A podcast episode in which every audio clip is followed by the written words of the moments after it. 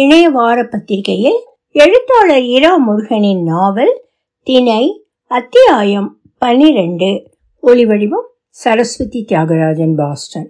அவர்கள் வீட்டு வாசலில் நின்று நோக்க வாசல் படிகள் ஏழு இருக்க பிரம்மாண்டமான சிவப்பு கல்லால் அமைந்த கட்டிடமாக வனப்பு மிக கொண்டிருந்த இல்ல முகப்பில் நாக சோனை என்று கொத்தி வைத்தது கண்டார்கள். குயிலியும் வானம்பாடியும் குயிலி வாசலில் ஒரு வினாடி நிற்க வானம்பாடி போகலாம் வா என அவசரப்படுத்தினாள். அந்த நிமிடம் வாசல் கதவு திறந்து வெளியே வந்தவள் கையசைத்தாள். வாருங்கள் பெண்களே உங்களுக்கு மேகலையின் வரவேற்பு தேரல் மாந்தி போங்கள் என்னோடு இருந்து. உடல்நலம் பேணுதல் முக்கியம். சஞ்சீவினி சும்மா கிடைக்குமா? சற்று முன் சந்தித்து போன மேகலை இப்படி சொன்னபடி அந்த பரிச்சயத்தின் சுவடே இன்றி வரவேற்றாள். குயிலே இன்னொரு நாள் வருகிறேன் அக்கை என்று வானம்பாடியை இழுத்துக்கொண்டு முன்னால் ஓடினாள். இருவரும் தொப்பல் தொப்பலாக வியர்த்து நனைந்திருந்தனர். குளிர்கால வியர்வை அது. குயிலே இங்கே பார் வீடு நமக்கு முன்னால் நடக்கிறது. வானம்பாடி காட்ட சற்று முன் மேகலா கதவு திறந்து வருக என குயிலையையும் வானும்பாடியையும் வரவேற்ற அதே வீடு காட்சிப்பட்டது. அவர்கள் வீட்டு வாசலில் நின்று நோக்க வாசல் படிகள் பதினொன்று இருக்க பிரம்மாண்டமான பளிங்கு கட்டிடமாக இன்னொரு அரண்மனையாக வரப்பு மிக கொண்டிருந்த இல்ல முகப்பில் மரி எல்லி என்று கொத்தி வைத்தது கண்டார்கள் குயிலியும் வானம்பாடியும். குயிலி வாசலில் ஒரு வினாடி நிற்க வானம்பாடி போகலாம் வா என அவசரப்படுத்தினாள். அந்த நிமிடம் வாசல் கதவு திறந்து பெண் குரல் வாருங்கள் பெண்களே உங்களுக்கு மேகலையின் வரவேற்பு தேரல் மாந்தி போங்கள் என்னோடு இருந்து. உடல் நலம் முக்கியம். சஞ்சீவனி சகலருக்கும் கெட்டுமா என்ன? இப்படி சொன்னபடி சற்று முன் இரண்டாம் முறையாக இதே வீட்டு கதவு திறந்து வந்து சந்தித்து போன மேகலை அந்த பரிச்சயத்தின் சுவடே இன்றி வரவேற்றாள். நீல அங்கி தரித்தவள் இவள். இன்னொரு நாள் வருகிறேன் அக்கை என்று வானம்பாடியை இழுத்துக்கொண்டு முன்னால் ஓடினாள். அதே வீடு அதே கதவு. கிழவியம்மாள் சிரமப்பட்டு படியேறி தட்டி கொண்டிருந்ததை கண்டார்கள் இருவரும். கதவு திறக்க இன்னொரு மேகலா வெளியே வந்தாள். கிழவியம்மாள் அவித்து எடுத்து வந்த புட்டையும் சேமச்செப்பில் தேங்காய் பாலையும் மேகலா என்று அவள் அன்போடு அழைத்த பெண்ணிடம் கொடுத்தாள். கையை இழுப்பில் வைத்து தரை நோக்கி ஆட்டி எங்கே என கையை குவித்து உதறினாள்? குழந்தை எங்கே? என்று கேட்கிறாள் என்று குயிலிக்கு அர்த்தமாகியது. உள்ளே உறங்குவதாக அபிநயம் பிடித்தாள் இந்த மேகலை குயிலி கிழவியம்மாள் காதில் ஏதோ சொன்னாள். அவள் உடனே மேகலையிடம் ரகசியம் பேசும் குரலில் சொல்ல மேகலே எனப்பட்டவள் தலை குலுக்கி குயிலியை தோளில் அணைத்து உள்ளே இட்டு போனாள். வானும்பாடியிடம் என்ன செய்ய? என்பது போல் முகபாவம் காட்டி நின்றாள் கிழவி. அதற்குள் மேகலையோடு குயிலி வெளியே வந்தாள். வானும்பாடியை பார்த்து கோவிலுக்கு அப்புறம் போகலாம் என்றாள். ஒரு குழப்பமும் இல்லை அப்படியே செய்யலாம் என்று ஆமோதித்தாள் வானம்பாடி. சரி அக்கை நாங்கள் அங்காடி வீதிக்கு போகிறோம் பின்னே ஒரு நாள் வருகிறோம் என்று இந்த மேகலையிடம் சொல்லியபடி பின்னால் திரும்பி பார்க்க கிழவி அம்மாள் தள்ளாடி நடந்து போய் கொண்டிருந்தாள்.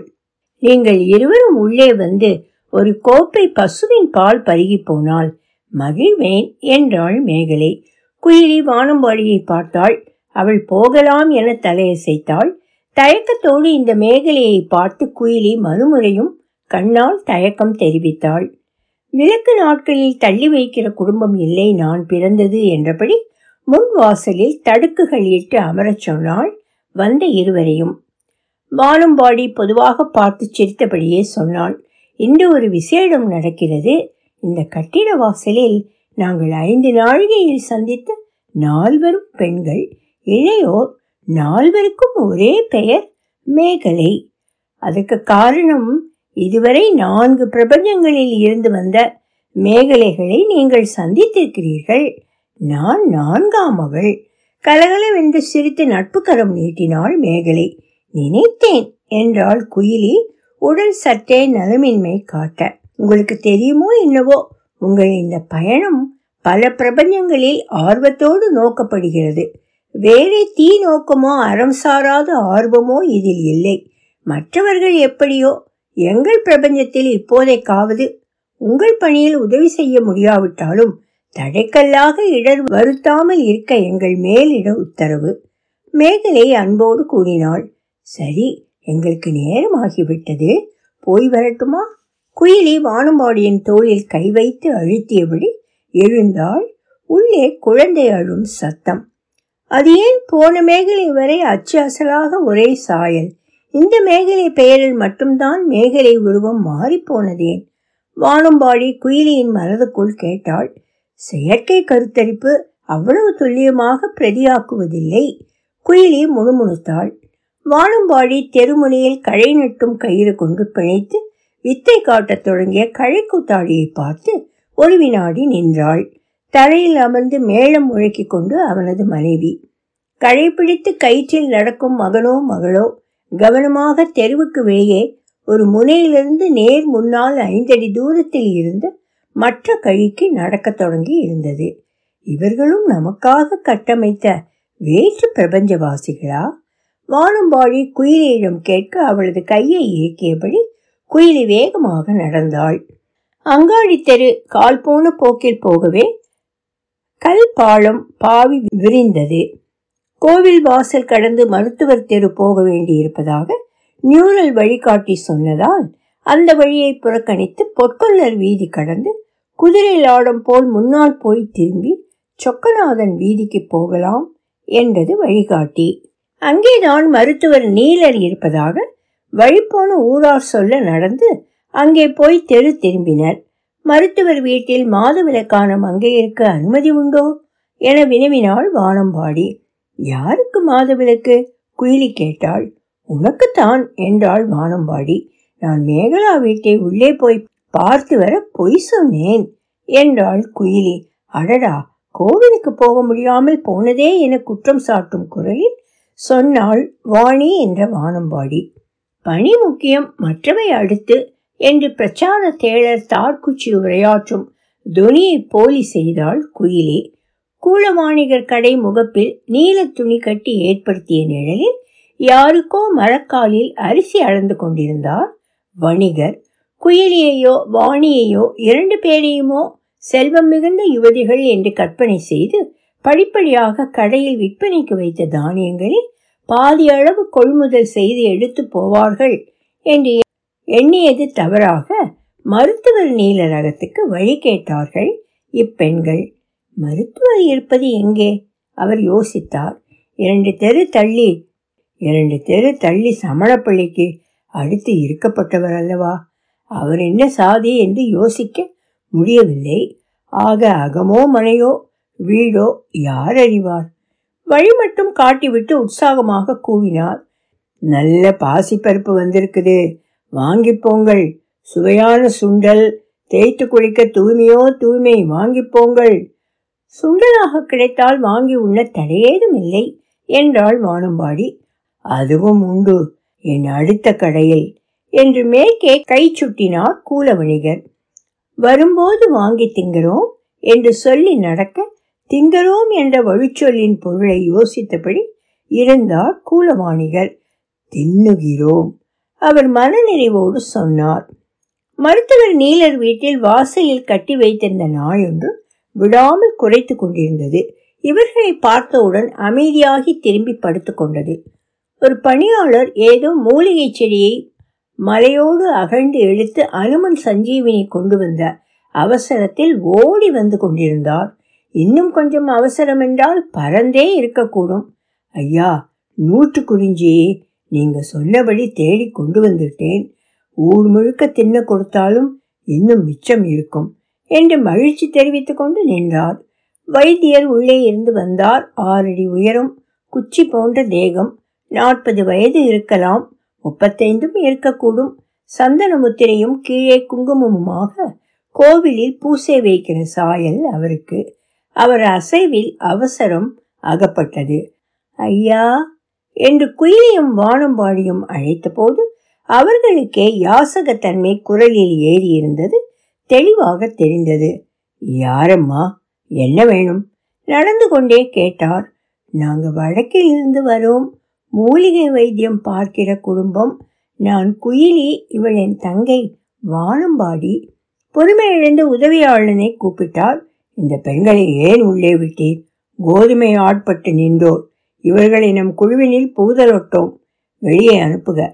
அயர்ந்து மறந்தால் மூலிகையை களவாடி போயிடுவார்கள். என்றார். பெரியவர் அப்படி பேசுவது பீடென்று உமக்கு. குரலி சொன்னாள். சும்மா சுத்தி பார்க்கிற பெண்கள் என்னத்துக்கு உபயோகம்? அவர் சொல்ல குயிலி சொன்னது. நாங்கள் இரண்டு பேரும் பசிப்பிணியும் சாவும் தவிர வேறு எல்லா பிணியும் தீர்க்கும் ஆயுர்வேதத்தில் சிறப்பு தேர்வானவர்கள். நீங்கள் போகலாம்.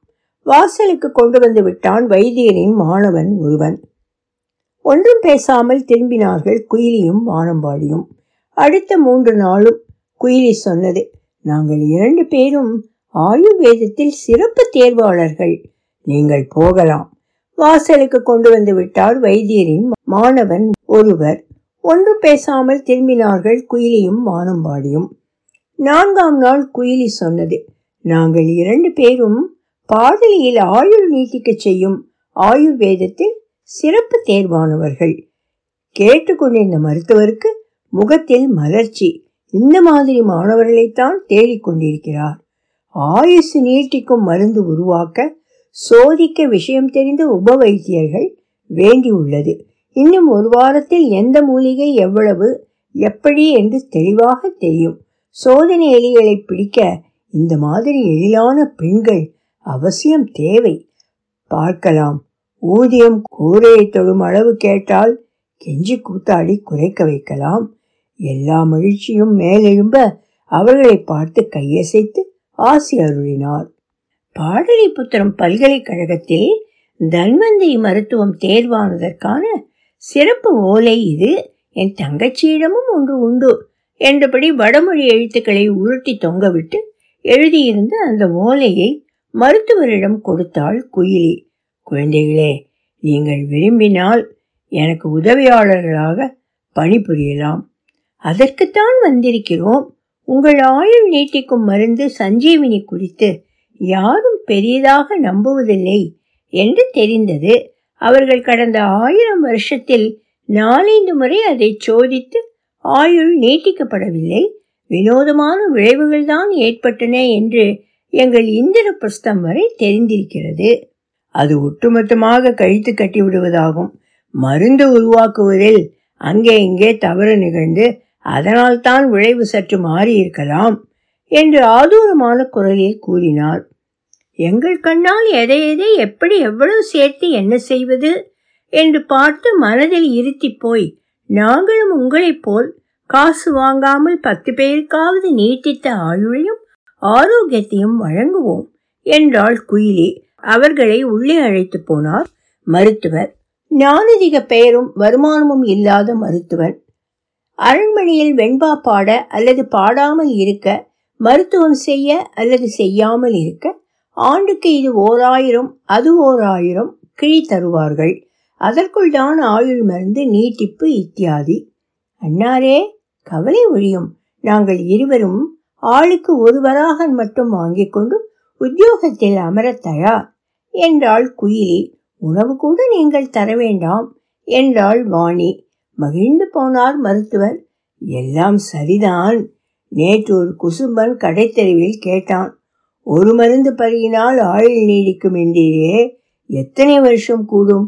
நூற்றி முப்பதிலிருந்து நூற்றி ஐம்பது வரை நீடிக்கப்படும். எப்படி யார் சோதிப்பது? அந்த நேரத்தில் யார் விஷயம் தெரிந்தவராக இருக்கிறார்களோ அவர்கள் அவர்களும் அதே போல் அந்த வயதில் இருக்க வேண்டுமல்லவோ? இருந்தால் சரியான தேர்வு. அவனும் மருந்து சாப்பிடாத பட்சம் எப்படி அவன் நூற்றி ஐம்பது வயது வரை இருப்பான்?